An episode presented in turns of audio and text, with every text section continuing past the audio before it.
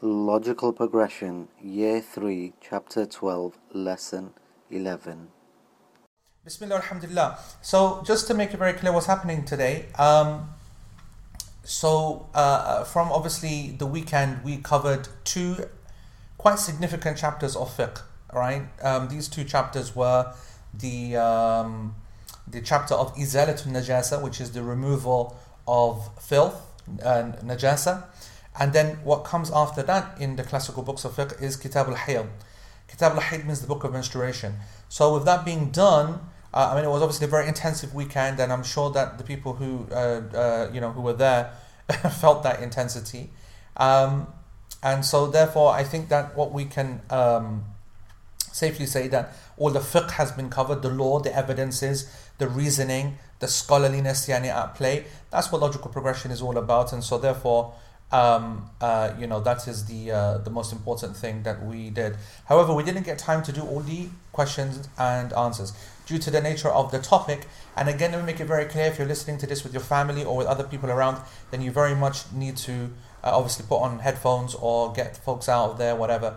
Uh, men and women only, adults should be listening to this. It's certainly not as explicit as what the weekend was. I can say the the, the questions have been checked, and they're not they're not like that. But still. Um, but uh, still, uh, it is a bit explicit, I would say. However, it is obligatory knowledge, and these questions are very good ones and very important ones, and so therefore, um, we are going to, how can I say, we are going to not shy away from answering them, and they're certainly, as I said, a lot more easier to um, to deal with yani, to the ear than what some of the content on the weekend was. Um, and as I said, the uh, questions will be covering, some of them are covering the removal of filth, and others are covering specifically menstruation. Okay, um, what I would like you to do, uh, uh, what I'd like you to remember, and this is very important, um, that I'm not giving detailed answers or, or detailed evidences because all of the evidences were covered on the weekend. Okay, so what these questions are is is basically the kind of the cherry on top. Everyone has done all the hard work and now they just want to make sure that they understood it. So they ask their question, they get the answer that they think that they were expecting, and then when I give it, it confirms that they understood the subject correctly. And so I do want you to know that obviously those uh, these questions here, there's 50 odd, 50 plus questions. Um, they were submitted anonymously due to the nature of the subject. We gave them an anonymous link, and they, there are questions from the students in principle. However, concentrate. I will read the question out, and you will hear your question yourself. Yeah, and you will hear it repeated.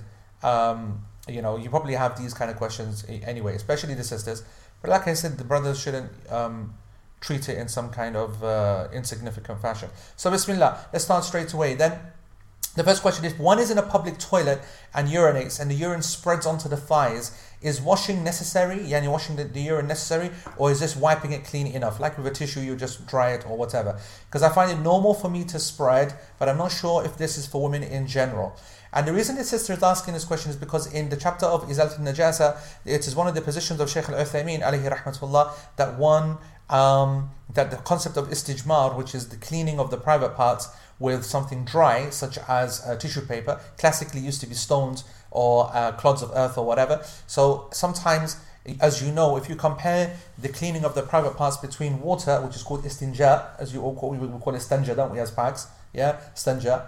So istinja is yani when we clean it with water, and istijmar is when we clean it with something solid. Solid here, as I said, refers to you know clods of earth, you know that mitti that we use, or uh, some kind of stone or something like that. But in our modern time, it's obviously referring to tissue paper. Now, as you will know, uh, when it comes to cleaning, water is what cleans properly and uh, completely re- removes every kind of trace of, of filth. Whereas when you use something solid, there's always going to be residue left. And the question is posed: Is it sufficient to be able to, you know, put your your underwear back on and ca- carry on and make your wudu and pray, whilst you know that there's still filth, residue, small amounts left on the private parts or surrounding the private parts. So this is one of the famous masail in uh, fiqh, one of the, the major, one of the famous issues. And Sheikh Uthaymeen has this opinion that uh, once istijmar has been done, once the process has been done, one cannot, it's impossible to actually get rid of all of the uh, uh filth. And so therefore small uh, insignificant, what we call tiny traces, are yu'fa and they are pardoned. Um, so as to say. And so the sister is making the extension. So what about when urine then exceeds? and goes over the thighs and so on. And I made it very clear in the weekend that this ruling is only really in principle applying to the actual area of the private parts itself. Some people did say that if it starts to spread um, uh, via sweat or via uh, some other kind of liquid, it starts to spread to the rest of the areas then that should be okay as well. And Sheikh Uthaymeen kind of intimated that, but he made it very clear this would be something very, very small and insignificant. And so, to answer your question, sister, uh, this washing is necessary. The spreading of the urine that you're referring to is significant urine, and it, it's not sufficient just to wipe, it needs to be washed and properly and cleaned properly. Um, and I would advise myself and everyone who's listening that the Prophet ﷺ said in one of uh, in an authentic narration that أكثر العذاب that the majority of the punishment when it comes to the punishment in the grave is because of urine. And the Nabi Sallallahu Alaihi Wasallam when he passed the, by the grave and he said that's yani this is the uh, they're being punished for two things and one of those one of this was a ghiba or namima slandering other people and so we need to be very careful about that and the other one of course is that yani kana la yastatir min bawlih he didn't make sitar or, or, or, or he didn't uh, prevent himself from the urine. And some scholars interpreted this in very various ways, but the most correct position is that it refers to the, the he wasn't careful. She, he or she, uh, referring to us today, uh, must be careful about how they urinate. They don't splash it back onto themselves or leak or whatever. They just need to be very, very aware. So I hope that that answers the question. Please confirm that this is still working and still smooth because I have decided to use a different internet connection. So I'm not sure whether this is as smooth as, or if it even is recording as properly as it should be. So let me know when you hear the question uh, asked properly and you hear answered properly that it's actually working and the signal is strong. And if it isn't, then I will then change it. And also on the LP uh, portal side, let's make sure that we have feedback uh, there as well. The next question is how do we remove vaginal discharge from undergarments, whether it is white or yellow? Can we just rub it off? Can we just rub it with a wet finger? Can we just sprinkle water on it? Or do we have to wash it by, pour, by pouring water upon this? So before I answer this question, it's very important that we talk about what, what actually vaginal discharge is. Vaginal discharge is something which there's a lot of confusion over. Um, and so when we talk about vaginal discharge, we're referring to the phrase رطوبة الفرج المرأة يعني we're talking about uh, stuff which can be translated as vaginal moisture or cervical mucus or we can call it um, uterine mucus or we can call it vaginal mucus, or we can call it vaginal discharge. All of these names are synonyms of one another, they all mean the same thing. And this is a fluid which is normal, and this is the key because normally discharges are seen as something abnormal, especially when you put it into the category of istihada, which is vaginal irregular bleeding or abnormal uterine bleeding. This is the bleeding which goes on for days and days and is very red and very clean, doesn't smell, and so on. Uh, vis-a-vis, for example, the um, vis-a-vis the uh, um, menstrual blood. Menstrual blood can be all different types of because it's more thicker because it's the endometrium breaking down. So it's not just blood. So it's cells, it's membranes, it's, it's you know it's a lot of stuff. It's the entire endometrium, the entire uterine wall uh, uh, lining breaking down, and so therefore it's uh, I, what can I say? It's um, composition is much more thicker. It's already clotted inside, so when it comes out, it doesn't clot. Whereas when you bleed istihada, when you bleed irregularly, then when that comes out, that does begin to clot because it's almost like venous bleeding. And actually, if you are with a background like uh, uh, uh like our background, when it's from, uh, uh, from from a physiological background, you can see. Um, and I wanted to give a shout out here actually to Solange, who sent some really good uh, diagrams to clarify this.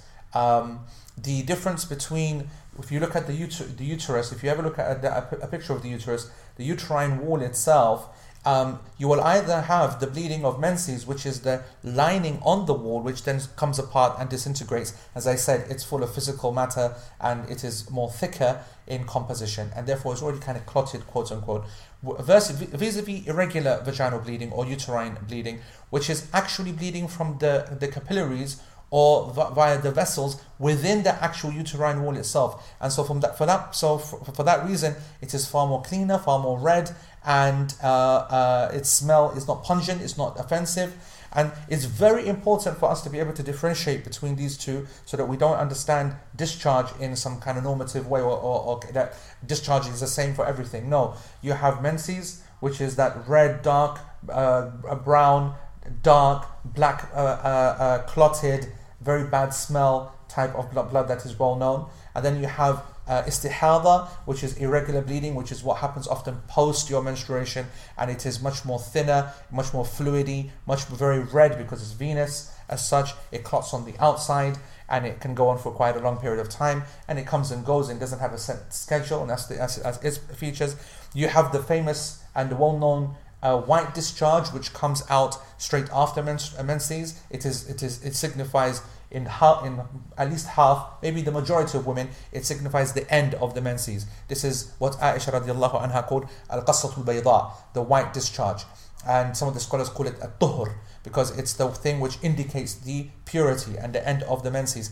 And this is a very whitish, very clear whitish discharge, um, and it can sometimes have a bit of yellow in it as well. Then you have yellow-brown discharges, which are very important to understand because they can happen sometimes as part of the menses and it happens before the white discharge comes out. If that happens, then it's part of the menstrual cycle and it must be considered, so you can't pray. Or it occurs after the white discharge has come out. And if it happens after the white discharge, then remember what we said the white discharge is the end of the period. And so, therefore, if it comes up afterwards, then it shows that it's not part of the period. And as in the hadith of Umm Atiyah, anha, she said, uh, We did not used to consider it to be anything.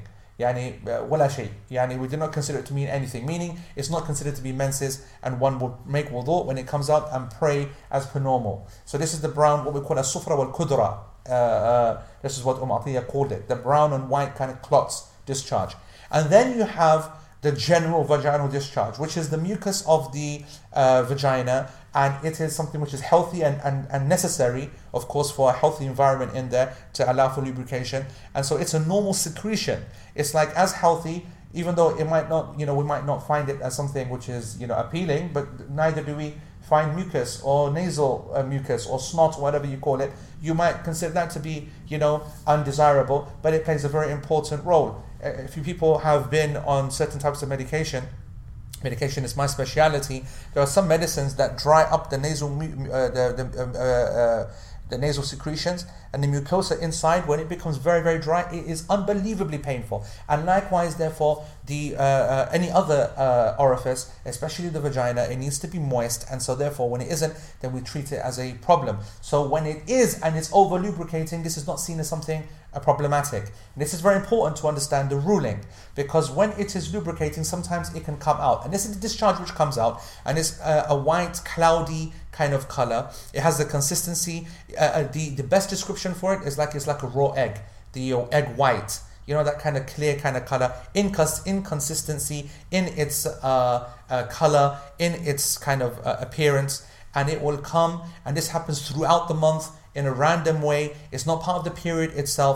It comes out outside. And there is a huge difference of opinion amongst the scholars on this issue. And the majority of the scholars, they, uh, well, first of all, there's two questions that need to be answered. Is it pure and is it uh, something which breaks the wudu. In terms of its purity, then I can say that the correct position is that it is pure. And this is something which I said, uh, some scholars said it's impure, some said it's pure. I would consider the majority position here that it is pure to be easily the correct and most sensible one. And I don't think that there's any real major discussion. Contemporary scholars today generally take that opinion.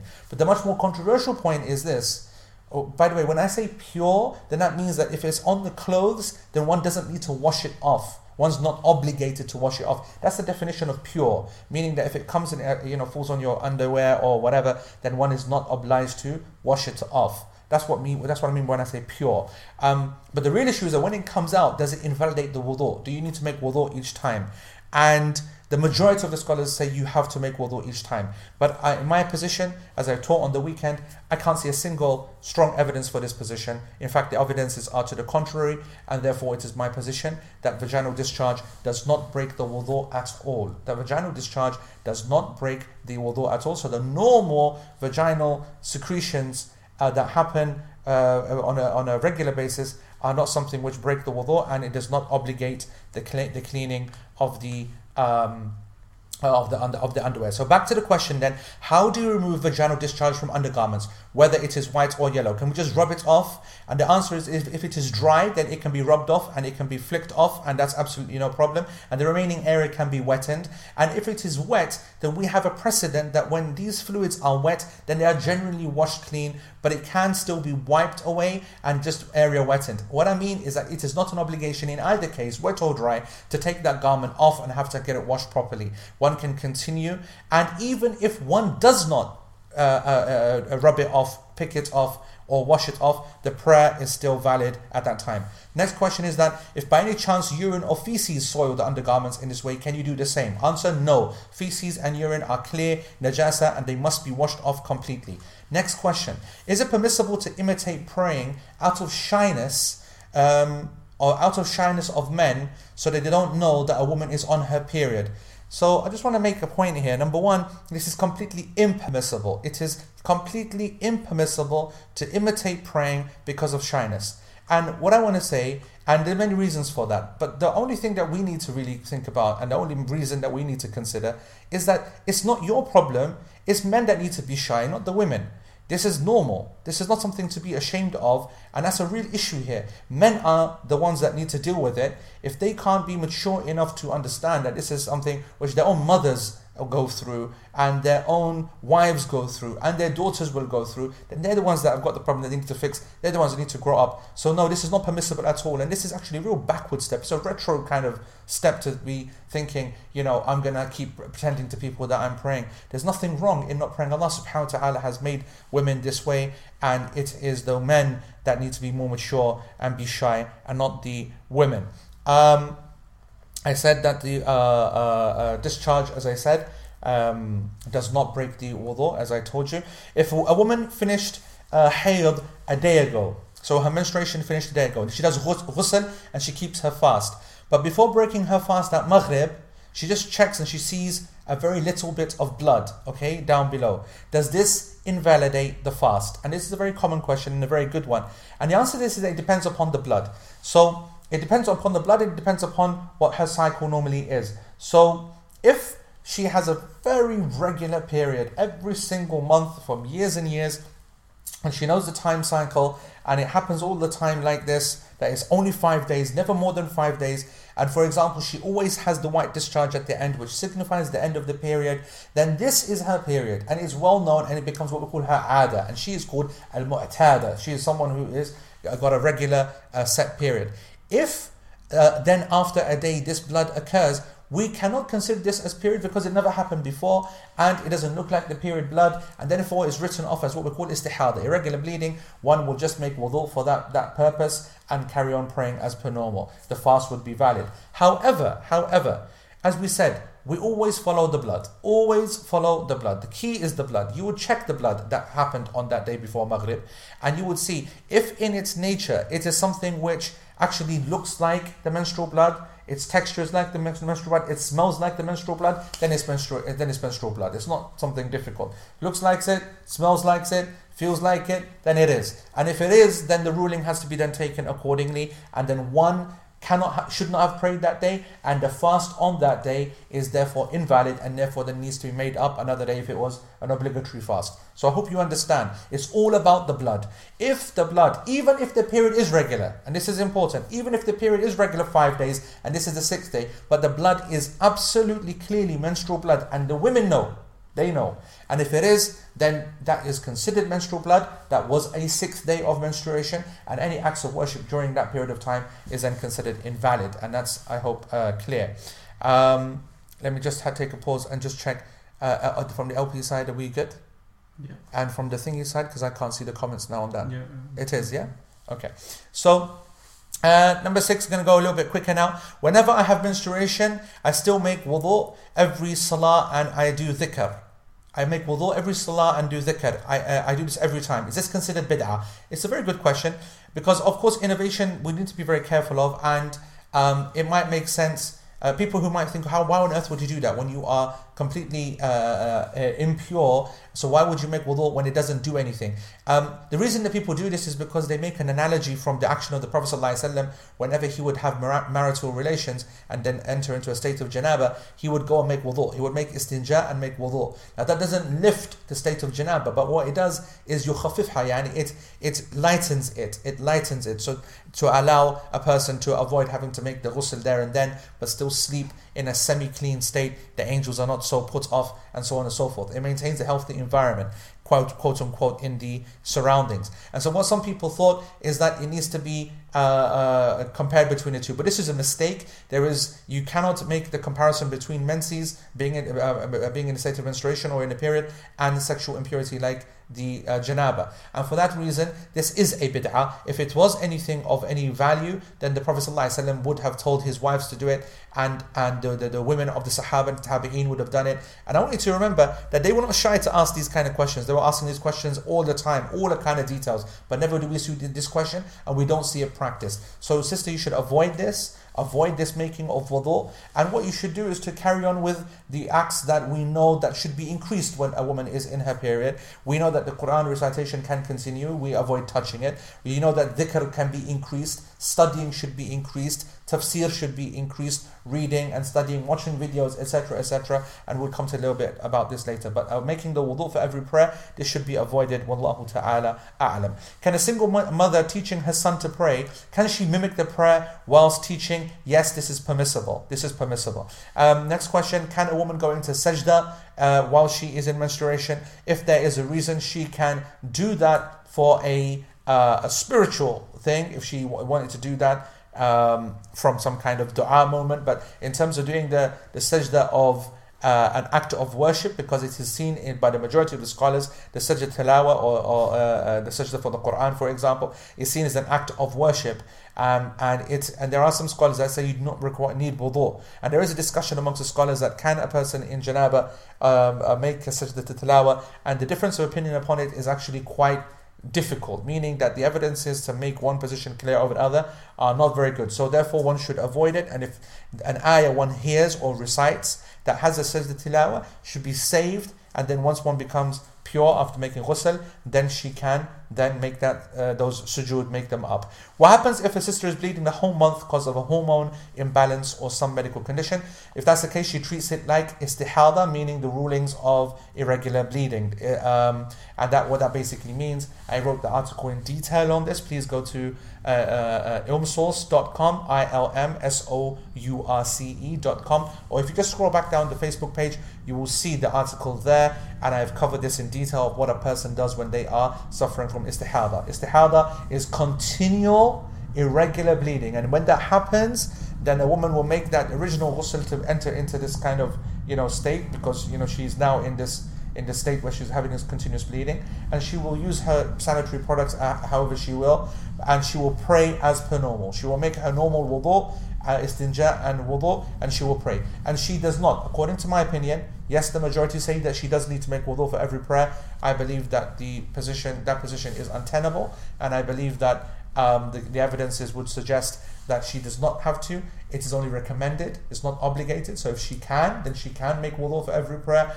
and she can make uh, and she can wash her uh, private uh, istinja, yani, uh, wash herself as well, but she's not obliged to because that can become very difficult. Subhanallah, a woman who's bleeding yani, all day and for many days to keep having to make istinja and wudu for every single beginning prayer can become a bit yani, on top, and so therefore it is not obligatory. Not because of the mashaqqa, not because of the difficulty, but because the evidences which seem to suggest that it has to happen every single prayer are not authentic. Anyone who says this is hadith narrated by Bukhari, they will see that that is not the actual case. Um, a question. Uh, on day one to four, I have my period. On day five, I have no blood, nothing, the whole day. And on day six, I have a few drops of blood, which is brownish. And I have the final sign of my period, which is the white uh, discharge, and my period cycle is complete. This is my period cycle for years, months after month. My question Do I need to do ghusl on day five? This is the day five where there was no blood, and I pray all five pr- prayers on that day five and then I then make ghusl again on day six when I've actually definitely finished. i.e., is day five considered to be for my period as well? The answer is that no, that, uh, uh, that day five is the cessation of bleeding temporarily. This temporary cessation of bleeding does not cancel out the period, and so you are still in the period cycle. And the period is only complete once it is absolutely stopped. Uh, or when you see qasatul bayda, this white discharge. And because you've seen it and you know it and it's very clear, and the blood on the day after is also very clear, and the discharge that happens afterwards, and the fact that after the discharge nothing then happens in terms of menstrual bleeding, makes it very, very clear that day five was only a temporary pause. And for that reason, then the prayers in that time are not valid, fasting is not valid. One waits and is patient until the day six or day seven or day ten or whatever it is when they know that their final discharge will come to cancel everything out, or spotting will finish because spotting might continue. All spotting within a standard regular period cycle, however little, is considered hayd, is considered menstruation. One does not pray just because they have one or two days of no blood, especially if they know that within the next day they're going to have the white discharge. The only time that you end your period is when that white discharge occurs or when the blood completely stops and it's not followed for by days not followed for days, sorry, with any further blood. That's very, very important. The women of, of, of the Ansar, they came to Aisha radiallahu anha with the exact same situation and they didn't want sure, should we start, should we start prayer, should we start prayer, should we make ghusl? And Aisha said, why are you being so hasty for? Stop being so hasty, wait until, until you see this qasatul bayda, this white discharge. And if not, then you use the cotton which is inserted. If there's any trace of blood, then uh, then the period maintains itself. And if it is completely dry and completely gone, then at that moment immediately one has one is obliged to make ghusl, no delays, and the prayer starts.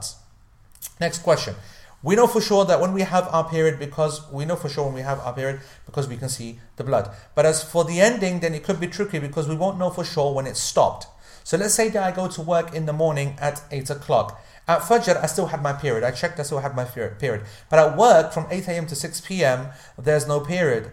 And um, there's no period, meaning she's pure now. So from 8 a.m., she is pure, but she's at work. So I reach home at the time of Isha, meaning that I should have done ghusl before Dhuhr, but because I was at the office, that's not possible. Of course, I now have to make qada of Dhuhr and Asr and Maghrib and pray Isha at its normal time. But is that okay to delay ghusl because we are at work? Now, this is a very common question, of course, especially in our recent times with more and more women um, outside of the house. And uh, however difficult that um, it might be, this is one of the problems that we cause for ourselves. And uh, obviously, it's impossible to get uh, uh all women near a place where they can take a shower or whatever. Um, I mean, it's great if you can uh, have these kind of uh, uh, uh, facilities where women are working in places that do have showers because and from an Islamic point of view let me make clear what the ruling is it is absolutely obligatory upon a woman to make that ghusl at the dhuhr time absolutely obligatory there is some uh, um, okay I think we're back again I just paused for a second um, there is some leeway if, for example, you know that you are able to get home before Asr. Why? Because if you are able to get home before Asr, then you could make your ghusl at home and then you would pray Dhuhr and Asr combined at the later time, just making sure that you pray it before Maghrib. However, if you are in a scenario where you're talking about that you're not going to get home before Isha, then that means you're going to definitely miss Dhuhr and Asr. And to intentionally do that and say, I will pray, you know, Qaza as we call, as Paks call it, all right, this Qada prayer, intentionally done, planning it, is impermissible completely. In fact, it's one of the major sins. And therefore, I want to make it very, very clear if you are unable to choose a job that allows you to cover for this but you know this reality and have these kind of facilities and so on and so forth and you must be out and need to be you know studying or working or whatever it is that you're doing or traveling whatever it is then that person is obliged to make tayammum which is the dry ablution. And what that person will do is they will strike the ground once and they will wipe their hands and wipe their face. This is tayammum, and they will obviously discard of anything impure, which from sanitary sanitary products, and then they will pray in that state, and they have to pray in that state. They will not pray any sunnah prayers; they'll pray just the obligatory. So they'll pray just the dhuhr, and then they will pray the asr as well. There's some discussion. Do I need to make the tayammum again for the asr prayer? In my opinion, no. The only reason you would need me to make tayammum again for the asr is if you went to the toilet in, in between, i.e., you intentionally broke your wudu again. But if you don't, then using the same tayammum, you pray the asr, and then using the same tayammum, you pray the maghrib, and then when you get home, then you make the full ghusl, the proper ghusl, and then perfume, clean oneself, and then pray the Isha. And you do not need to make up the prayers that you prayed earlier on with Tayammum. But again, a reminder to myself and to everyone that this is one of the dangers and the difficulties when our sisters are out of the home. And obviously, it's impossible to kind of regulate that in our time. So they need to try to ensure that they can get these kind of services at work or in some kind of manner of some sort. But if that's impossible, and of course it will be many times, then you must make tayammum, and I hope that that's clear. Um, next question: If dhuhr is at 1 p.m. and we need to now hurry up because there's still quite a lot of questions left in the time. We really kind of didn't want to go over an hour. If dhuhr is at 1 p.m., okay, we have not prayed and at 4 p.m. before Asr, uh, which is uh, and Asr is at 4:30. So um, Dhuhr is at 1. Okay, this is a good question. And Asr starts at 4:30, and it's now 4 o'clock, which means what? It means you have half an hour left for Dhuhr, correct? Suddenly, a woman becomes on her uh, menses. Okay, so her period has started. So now what happens? Does she have to make up that Dhuhr prayer because she didn't pray? Uh, she had the opportunity to pray and she didn't pray, and so now she should make it up. Um, the answer is that to make up that prayer is a position of the majority of the scholars. The majority of the scholars of the madhahib, all of the four madhahib, in principle say that this person has to make up this prayer. And the reason for that is because she had the opportunity to pray it. In fact, she had three hours to pray it, and she shouldn't be delaying the prayer. And of course, in principle, they are correct in that one shouldn't be delaying the prayer, and the best prayer is the prayer prayed upon ala waqtiha, upon its time. And we know that, and there's no doubt about that. That's fine. But the question is, is that is this the only position? Well, there is a minority position. I have to say that I find it compelling, and it's been the position which I've held and taught for many years, and that is that one does not need to make up that prayer. It's not a good practice delaying the prayer. It's against the sunnah, but you still had the legal opportunity to make up that prayer at 410, 415. It would still have been a legal prayer. So as long as you still had a legal excuse to not have prayed at that moment, and then you were hit by the period or the menstruation starting, then you do not need to make up that prayer.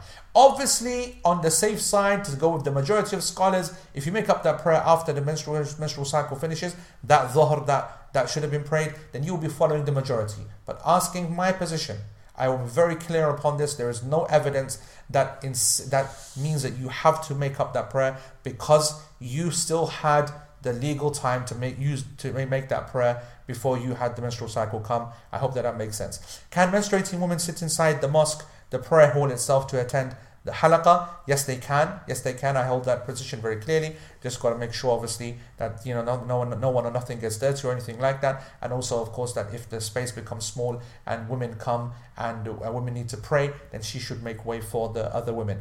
Um, my husband, if my husband hugs me when he is fasting and he becomes aroused, but does not have intercourse with me, um, or any kind of sexual activity actually per se, does he then make ghusl or does it even break his fast? And the answer to this is that no, as long as he doesn't ejaculate, he doesn't climax, then it doesn't break his fast. Um, and obviously, if there's a risk, then it should be avoided. Okay, if one does ghusl after uh, and then uh, uh, she urinates when still in the bathroom, then does she need to make the ghusl again or wudu? So she's done ghusl and then she urinates in the bathroom. Does she need to now make ghusl again or wudu? And the answer is she needs to make wudu only, only wudu. Of course, if the urine was to splash back on her, then she needs to wash those parts away. She doesn't need to make ghusl. It's a big misconception is that if something like najasa falls onto your hand, you need to make ghusl for it. No, you need to make ghasl. Ghasl means you need, you need to wash the hand. You don't need to wash the entire body as what we call a ghusl, a complete bath. No. So the only thing you need to do is make wudu, and if it came splash back upon the body, then you need to wash those, those parts of the body. Um, the uh, next question is a. Uh, okay, this is a long one. Um, it's about an indistinguishable discharge. I think it's an important one. It is half white and colorless sometimes with a string of blood. If it is usually containing strings of red brown, then I would class this as istihada, meaning irregular bleeding, if it fell out of my actual menstruation dates, my bleeding dates. Now, the problem is that it has fallen on a cycle day, or what I would have expected to be a cycle day. My cycle isn't necessarily 28 days either, but it generally comes every month or two months.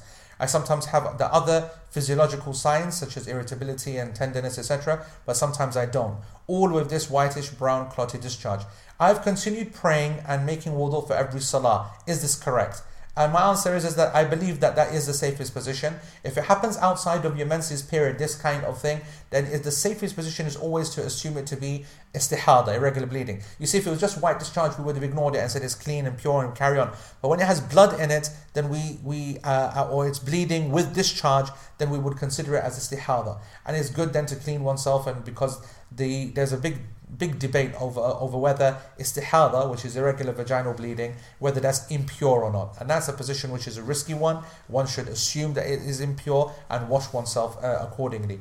Uh, and for wudu, I've already told you that I do not consider it obligatory to have to make wudu for every prayer. But if one does, then you know it's something which is good, but it's not obligatory. But the main point is is that you would continue praying. It's not to be considered as menses. The end sign discharge. Is it an obligation for a woman to keep checking on her last day for her end sign before every salah? Like how often should she do do it? Obviously, the if, if one has a white discharge, then whenever that discharge occurs, it's end of story. But for those women who don't, and they have to keep checking when the bleeding, bleeding has completely stopped, then you don't need to rush it. We need to be careful. As I told you from the hadith of Aisha earlier on, that she was saying, don't rush. There's no need to rush. So I, I don't know. It, never has the Prophet or the or the companions ever said a time frame that every half an hour you need to check or whatever. But so if a person says every prayer, then that's a sensible kind of time frame, and I don't think that that's anything out of the ordinary, and I think that's okay. Um, uh, question is, what if I see an end sign or something like a whitish sign uh, and it's different from the previous blood days on day five? And then on day six and seven, I see clotty brown and then yellow, what we call a sufra wal khudra. And then with a complete clean, no discharge on day eight for the last few years. Okay, so this is, uh, I'm going to say this again. You do see an end sign on day five, which is the white qasatul bayda, as what I'm reading it as. And then day six and seven, we see clotty brown and so on. And then after it, there's just clear discharge, and this happens all the time. How are we going to work out what this this uh, brown is? Is it part of the menses or not? The answer to this, and this is very important, is that the ruling which is given to this uh, brown and yellow is entirely dependent upon how well she recognizes her menstrual blood and how well she recognizes her general uh, uh, length of period. So, for example, if she's very, very regular and she's always been, for example, five days, then already that's a big sign that anything after that is going to be outside of the period. However, if she's had regularly this kind of system where the period is a long period of time, like seven or eight days, then we would consider to be part of the period. The key, though, to, to solving this is the white discharge. The white discharge, as I said to you, is called a tuhur. And when the white discharge occurs, then anything which happens after that, okay, which looks like the period, has to actually be period blood or menstrual blood for it to be considered part of the menses because that white has now cancelled it. So the answer to this question is that day five, you're done. You make ghusl and you ignore this brown and yellow discharge. Why? Because that's exactly what Umm Atiyah told us. Umm Atiyah said that بعد tuhri, after this tuhur come out and we are now considered as pure, we never used to care about the brown and the yellow, meaning we would continue praying. And so, therefore, again, if it is after the white discharge, it is not part of the menstruation. The only time that we would consider this yellow and brown to be part of your actual menstruation would be if there was actual menstrual blood mixed with it and you could see it and smell it and the, the, the normal characteristics. And you can actually uh, see that there is a, a, white discharge after the yellow and brown. But she said very clearly there is no white discharge after the yellow and brown. That white discharge happened at the five day period, and for that reason, therefore, I do not consider this to be the actual menstruation. Okay. Um, in the Hanafi madhab, we are told not to touch the Quran when on our cycle. However, in other madhabs, it is permissible to touch the Quran with gloves on. Can Abu Isa please advise what is the exact ruling on the touching and the reading of the Quran whilst on our menstrual cycle. So one should uh, avoid touching the Quran. This is a general uh, agreement amongst the scholars, and so the physical touching of the Quran should be avoided. The Quran, of course, is that book which has more Quran Arabic in it than the English. So, for example, if you came across a tafsir book where the Quran was the minority, uh, 40%, and the tafsir was 60%, even if it was in Arabic, or you came across an English book where the Quran text itself is 30% and the rest is English 70%, then this is not a copy of the Quran and you can use it and you can turn it over, etc. etc. However, if you have a Mus'haf, which is the majority Quran, of course, or a book which is the majority of Quran, then one should avoid touching it. And yes, it is permissible to use some kind of barrier and so on and so forth, so like gloves, etc., as a scholar said. Um, so that is something which is permissible. As for reciting the Quran, it is completely permissible. There is no evidence whatsoever in the Quran or Sunnah that prohibits the woman from reciting the Quran. The final thing I'll say is electronic devices, iPads, iPhones, Androids, whatever they are. So these things, when the Quran is on the screen, this is a difference of opinion. So some of the scholars they said that because it's a screen, and you know the screen is just basically LCD liquid, and so. Um, I, I mean, I have to say, this this opinion is close to my heart because when I uh, when you give a ruling on a screen, you make a qiyas or an, or an analogy on a mirror. So, for example, if you see a mirror and you see a reflection, or whatever. Or for example, if we had a Quran and we kind of reflected it in the mirror as such, and you touch the mirror, no one would say that you're actually doing something impermissible if you touch the mirror, even though there is a picture. And some argue that the screen, the way the liquid crystal kind of displays when you're touching it, it's not like the Quran, and therefore it's permissible. However, the alternative opinion is that no, what you're seeing in terms of the Quranic letters, even though they're not obviously ink and so on and so forth, but it's an actual representation of the Mus'haf, and therefore you should give it the same rulings of the Mus'haf because you're treating it like a Mus'haf. You wouldn't, for example, put it in a toilet, you wouldn't open it, you'd have a heart attack if that came on, and you know that kind of self fitra in it. I think that's very solid. I like that uh, as a position. And so, therefore, my position is this: is that we should even treat electronic devices the same, and it is permissible to change it uh, the page and read it as long as one doesn't touch the actual middle of the text. So if you are able to go to the bottom and press next, whatever, without touching the actual mushaf or the lines, then I believe that's something which is permissible for you. And if not, then just recite it by listening to it and copying it. That's something which is fine. Okay, um, my menses usually begins with spotting dark brown spotting on day and on day two I wouldn't have any spotting. On day three I will have spotting and my actual flow flow will usually start on day four. This will last until day seven. Between day 8 and day 12 and 13, so this five day period, I will again have spotting, be darker brown, clean, yellowish, white and clear. And then sometimes on day 13, after I have my ghusl and I have had a yellow uh, and clear discharge, then on day 17, I will have spotting and blood.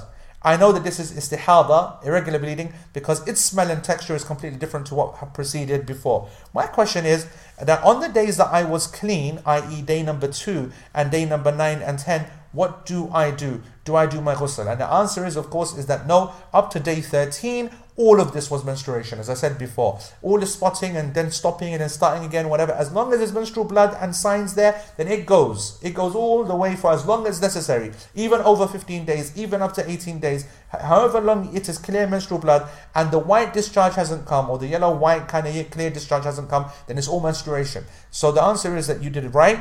You do not make ghusl. You carry on not, not praying, not fasting until that day 13. Do your ghusl. And then after that, as you said, if you bleed, you know that's irregular bleeding you can still pray in that. Okay. Um, does the ghusl requirement at the end of hayd involve removing pubic hair? Or is the removal of hair only linked to the general ruling of not exceeding 40 days? So the answer is that's correct. You, it is not linked to the hayd whatsoever. So when you make the ghusl after you've uh, uh, finished the hayd, then you do not uh, need to cut your nails at all. Is it permitted to go to the masjid? Yes, I have said that already. Uh, I'm 45 years old and suffering from istihada, irregular bleeding. I don't have a regular habit for many years. It used to be 6 and then 8, 10, 12 days, but in the last year, I'm actually missing periods for periods of 6 or months of time, and then I had a regular cycle for 3, 4 days. But then last month, I actually uh, uh, suffered uh, abnormal bleeding which lasted a whole month. I started praying after realizing that this was irregular vaginal bleeding and it wasn't my period. But in the third month, it became so excessive that I had to go and take medication to stop it. Once the medication stops, I'm going to probably bleed again. Please explain the ruling that applies to me. The ruling that applies to you, sister, is that um, now obviously nothing because you're not bleeding at all and you don't need to. There's no blood and there's no ruling, and you carry on praying and doing whatever you want to do as per normal.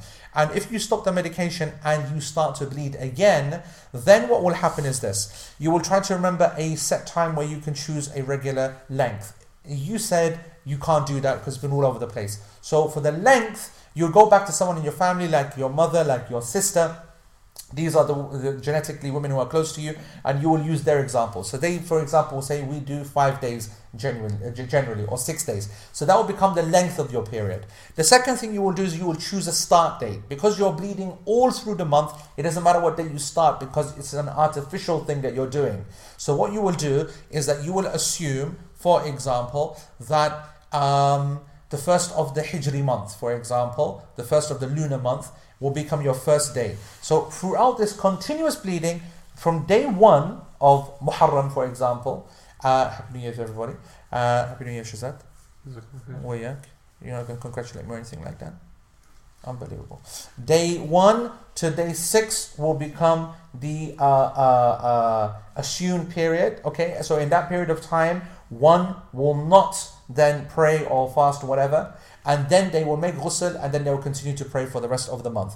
Remember, the whole bleeding is happening, you can't do anything, there's no distinguishing. So this is like an artificial, you've created an artificial period length and an artificial start date and you choose it and that's what you practice. You stay away from salah and fasting for that period of time and then the rest of the days for the rest of the month you will pray and keep yourself clean as usual. And as I said, you do not need to make wudu for every single prayer as my paper explains in detail. Um, uh, doubt and istihada. If you need to do istinja to, due to istihada, every salah and wudu, which is very hardcore, okay, to keep doing this, then do we just check our clothing or is a physical cleaning required? For example, there's a sister and she has seen irregular clotting. So for Fajr and Dhuhr and Asr, she sees clots in her underwear and she makes istinja and wudu. But for Maghrib, she doesn't see anything in her underwear and so makes wudu straight away. Should she need to make istinja, istinja just in case? As sometimes the clot may still be inside. Apologies for the detail. That's not a problem. Um, as far as I'm concerned, she is from Ahl al meaning she has a legal excuse and therefore she is not obliged to have to make istinja every prayer and not even wudu. And she can bleed and continue to bleed and she tries to keep herself clean as possible, but she's not obliged to change that as every single second and she's not obliged to take off her, uh, change her underwear every second. She's not obliged to make a ghusl or istinja every second. Like I said, in my opinion, she only needs to do that if she actually actively breaks the wudu. So, for example, she went to sleep or she had marital relations, for example, then she would need to have a full ghusl because it is permissible, of course, to have marital relations, in my opinion and the opinion of the minority of scholars, whilst one is having irregular bleeding. Um, not hayd, of course. Um, Next question. When the sisters are being advised to insert a piece of cotton, now just to give you a uh, context here, if you don't have the white discharge, then one, uh, uh, Aisha radiallahu anha said that you would insert a piece of cotton to see whether the color changes, i.e., if there's any traces of blood. So, if that happens, is this only permissible for married sisters? Um, I asked because I'm concerned about the real applications for virgin sisters who may accidentally break their hymen, which can have negative consequences on the wedding night and subsequently in married life, etc. And she says in brackets, I know that the hymen may break for many innocent reasons, but is it a means of safeguarding our sisters? Uh, inshallah, as things sadly do happen due to the lack of understanding. Jazakumullahu khair. My answer to this is that this is complete nonsense, uh, uh, and this is a major problem, of course. And again, a problem that the it's not the problem on the women's side. Men have got to sort it out because to hold a woman in less regard because her hymen is broken just shows extreme ignorance because they obviously don't understand that um, uh, Islamically, put, let me put this way: Islamically speaking, the hymen is not the the the the hymen is not the marker of virginity. And uh, the story. Sexual relations, sexual relations are the sign of virginity, or the lack of. I mean, so so the hymen can be broken so many different ways and so many manners. Uh, one can do it themselves by you know uh, inserting the cotton or by sports or by riding or cycling and all this kind of stuff, which is well known, well known. Um, and so, no, it's men that need to be educated on this matter, and this is something which women need to do. Obviously, obviously, makes sense not to go too crazy in terms of the insertion of anything like that. But this is a time now where you know more and more women are outside, and more and more women are using for, uh, you know products as well, like tampons and menstrual cups. And I'm not a big fan of uh, these kind of things, but however, it's what people use, and um, they are permissible. And if the hymen breaks, one shouldn't intentionally want to break it. Why shouldn't you intentionally break it? Because you're intentionally bringing problems for yourself. And we don't want to bring suspicion upon ourselves for no reason. Even though there is no suspicion. Even though there is no legal right for that suspicion, and even though the husband has no right to cause a problem out of it, he should use his brain.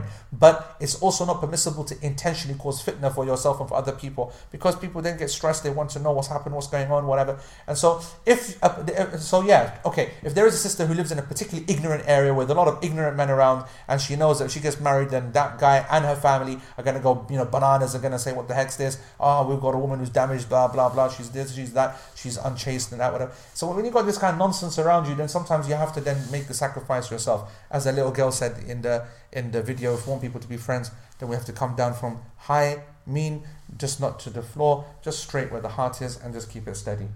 Do you understand that, Shaz? Mm-hmm. Okay. Oh, men's are the one. Men, men, men are the one that needs to fix it up, not women. I just want to let everyone know that Shazad literally is dying here. I can see it. He's absolutely gone. Shaz, lie down. here. I'll get some sleep. He's bored out of his brain. It's okay. So okay, yeah. Um, I'm tired myself, Shaz. To be honest, where's the Pepsi? Yeah? Honestly, you didn't Is there custom? Is there custom? Just open the thingy You there. didn't even give me Pepsi, man. Come on. Came. Come on, come on. Pepsi, no drink, no Come on, come on. It's all there. It's all there, bro. It's all there. Okay. Um, where are we now? When do we decide to make ghusl? For example, before sleeping, there are still traces of yellow discharge. When waking up the next day after Fajr, I realize there are no traces anymore, nor any traces when uh, checking. Do I make ghusl immediately and must I uh, uh, pray my Fajr prayer qada? Do I need to do that? And what if I've made ghusl when Dhuhr comes and then I notice a discharge. Is that still considered as my menses or is this my istihada? If this is considered as my mens- menses, when do I dec- when do I decide to make ghusl then? That's a very complicated question, but basically the answer to that is that it's not considered menses after the blood has completely stopped and the white tuhr, the white discharge has occurred. Okay, um, as simple as that.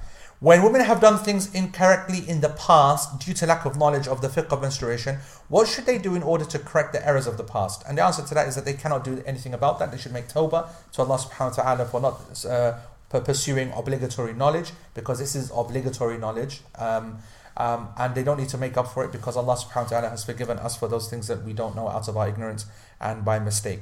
What happens if you are on your normal cycle for seven days and then you stop bleeding and after another seven days you start to bleed again, but you cannot differentiate or feel confident to differentiate between whether it is hayd, menstruation, or istihada, irregular bleeding. This is irregular bleeding, of course, okay? If it's, there is a gap period, if there's a gap period and there's an end sign to the bleeding, then this is considered to be your, your menstrual cycle, and the blood which happens afterwards is to be considered as istihada, and Allah subhanahu wa ta'ala knows best. Because this long period, seven days, is very difficult for that to be considered within a menstrual cycle. Very, very difficult. I know some people will say up to 15 days, both should be considered because seven plus seven gap and then more days. I'm, I'm afraid I can't accept that. Well, and Allah knows best. If one doesn't get a clear discharge at the end of their period normally, and but normally just waits until the blood blood completely stops. How long do you have to actually be dry or blood free before you have a shower and start to pray? The answer is immediately. This is a big mistake. Women kind of say, right, it looks like dry. Tomorrow morning will definitely be dry. No, if it's dry now, you must make ghusl and pray your isha now. You can't just say, let me go and sleep on it and then I will definitely be dry at Fajr time. This is a huge mistake. If a woman gets clear and yellow discharge normally during the time of purity, um, is the yellow discharge considered pure, like the clear, and it doesn't break wudu, like the clear wouldn't like the clear wouldn't? And answer is yes, yes, it is pure. This is normal discharge. Let me just tell you something about this discharge. Clear, white, yellowish is not a problem. This is what we call normal cervical mucus, and that's fine. What we're worried about is when it starts to go green, when it starts to get brown and yellow, because without for us, that's a sign of either bacterial or yeast-based infections. Um, and it can be even uh, worse, of course, if it has very, uh, very light-colored uh, blood, which is indicating some form of bleed, and that's that's something you know that. And I just want to make it clear, and a lot of sisters make this big mistake. They think that the fiqh of menstruation is just about getting Islamic rulings to their, their different discharges and blood. And what they actually forget is that many of these discharges are not normal.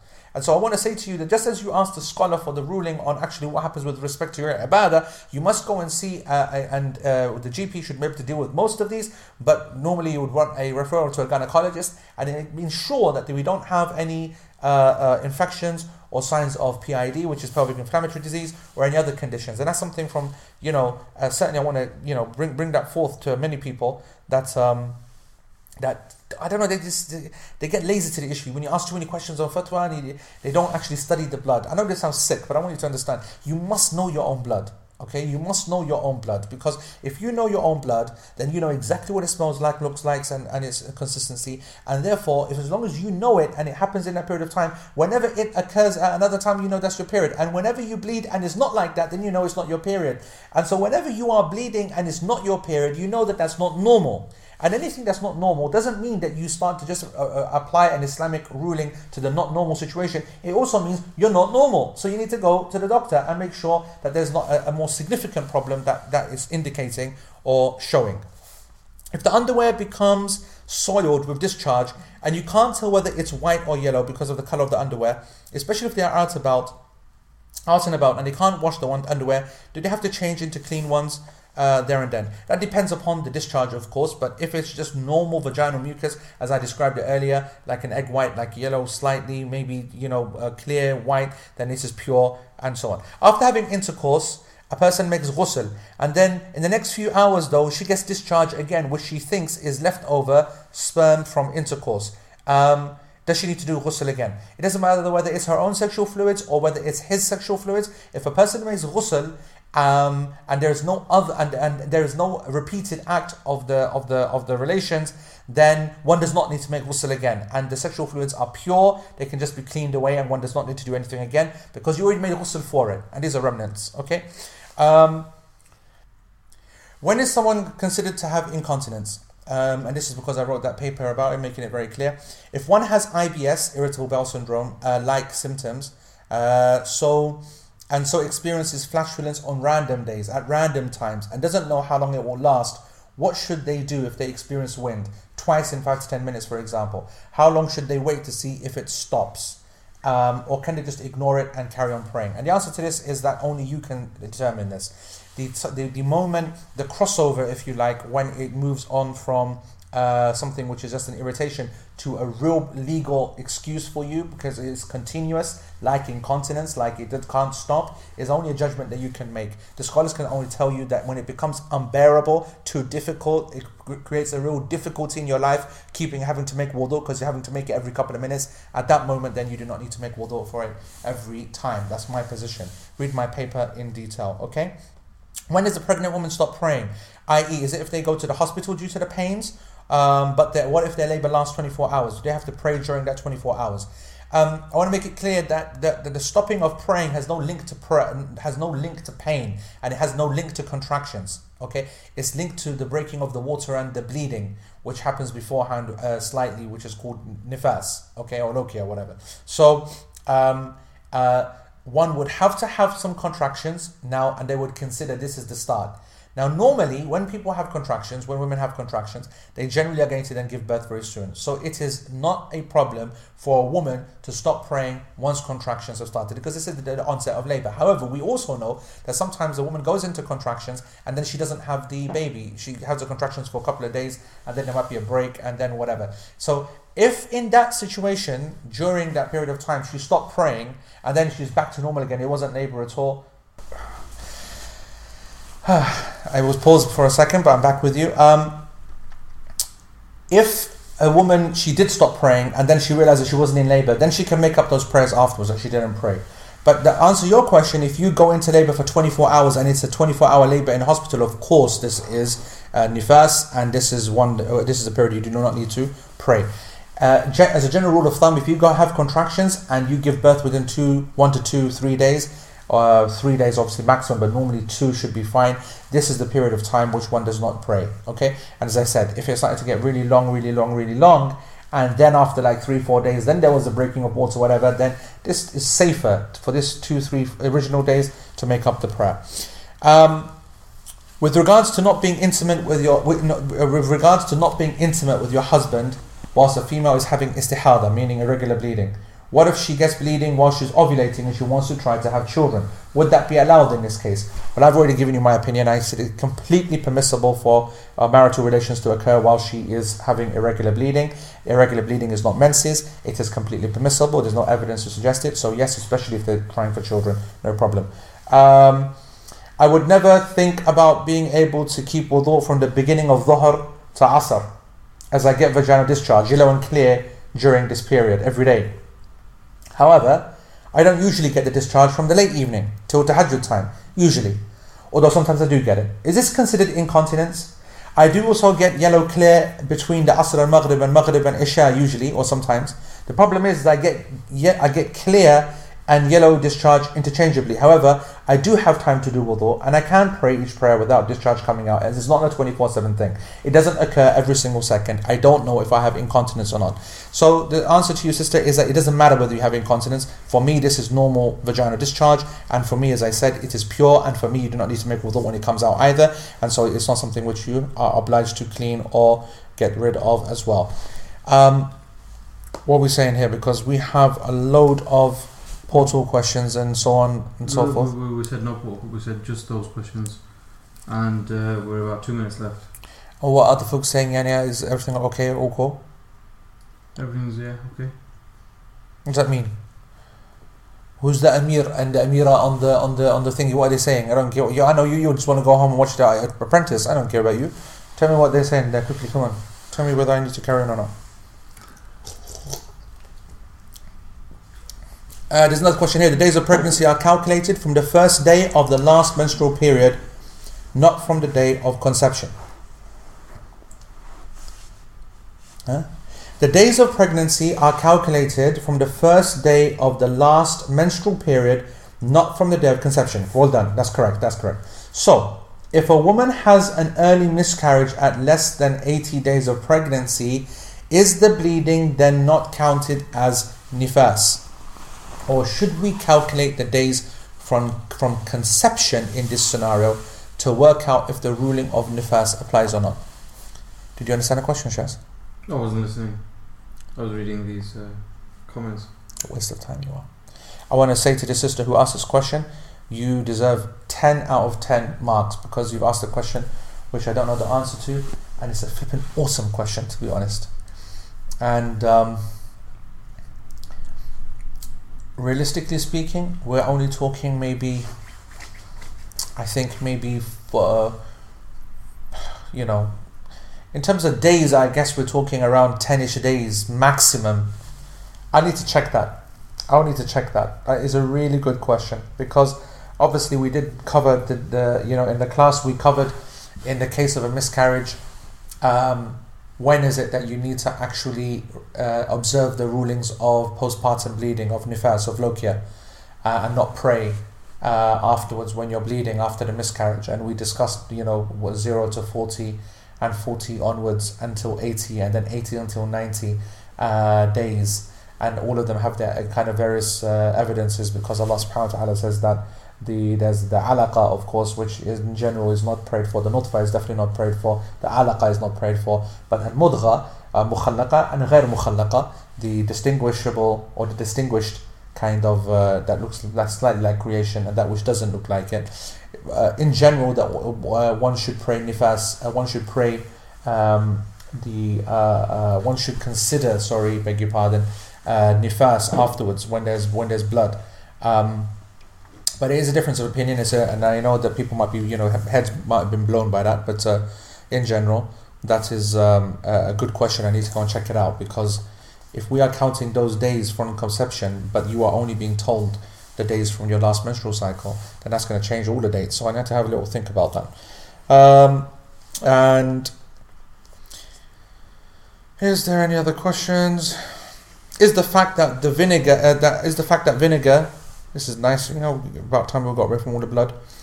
If the is the fact that vinegar is still pure not going to change? I don't know what that is. I don't know what's going on there.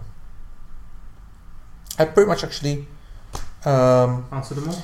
is it allowed for women who take the birth control pill to use it to stop their periods in order to allow them to pray, for example, during Ramadan? Yes, it's permissible. I don't want to say I advise it. I, I in my Hajj group, I sometimes have to do that for some sisters, um, especially with some progesterone as well, or some norethistone at least um, in order because they get very upset about missing out on Hajj things. I'm not a massive fan of that, but I will give advice on that, Islamically and medically, but still. Um, and uh, let me make sure. So, what if a woman takes a certain medication which affected her period in a way that she doesn't bleed as usual, but suddenly ejects white or yellow discharge, like out of the ordinary? Does she sit?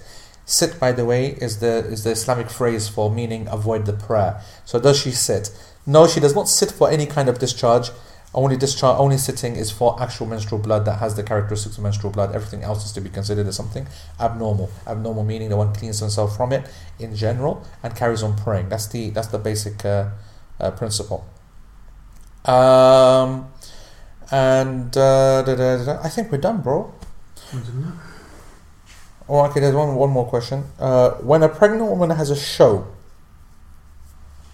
show it says the unplugging of the mucus plug of the cervix due to the onset of labor, should she stop praying? Is this the beginning of her 40 days? So the answer um, to this is that uh, yes, that is the onset of labor, and as long as, as I said before, the labor then then ensues within uh, before you know 48 hours or whatever, then um, then we're good with that. But if of course then the labor continues for a long time without any kind of fluid flow or whatever, then no. And yes, the period of time starts, you know, the period of time of nifas starts. But as I made very, very clear, this idea that, that nifas only lasts for uh, 40 days is something which has no strong evidence. And likewise, to be honest, the opinion that 60 days. The correct position is that nifas lasts as long as it is nifas. The blood that is on day 2 and day 3 and day 10, if it's there on day 50, then you're still in nifas and you still avoid the prayer. And if it's there on day 60 as well, then you avoid the prayer because it is that particular type of blood. However, if one then bleeds, continues bleeding, and the nature of the blood changes, then that extra blood would be considered istihada, and the nifas is the one that which is just gone. One would make ghusl and pray, and one would clean and keep, keep themselves clean uh, from the istihada blood, and Allah subhanahu wa ta'ala knows best.